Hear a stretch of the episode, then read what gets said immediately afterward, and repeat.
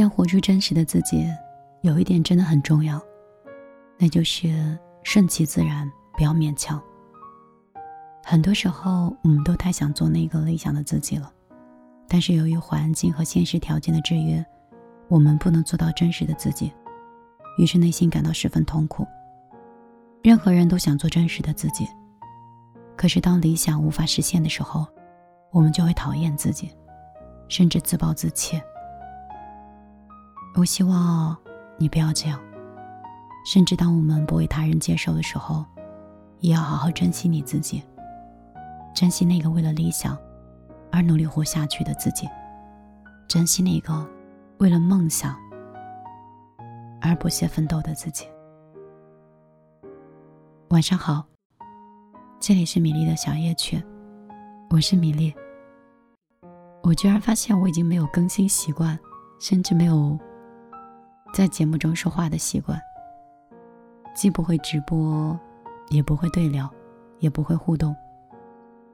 短短的三四年中，俨然是换了另外一个人。说来也是觉得悲伤，人总是会成长，他们说性格会变。小的时候想，以后如果性格变了，一定要从一个活泼的人变成一个安静的人。后来长大之后发现，如果性格可以再变的话，一定要让自己活得像个孩子。后来我想，以前总是希望上天，希望有各路神仙，希望会遇到的有仙女。希望另外一个人来帮助自己变成自己想变成的人。可是后来我发现，不是这样的。你想成为什么样的人，真的全靠你自己。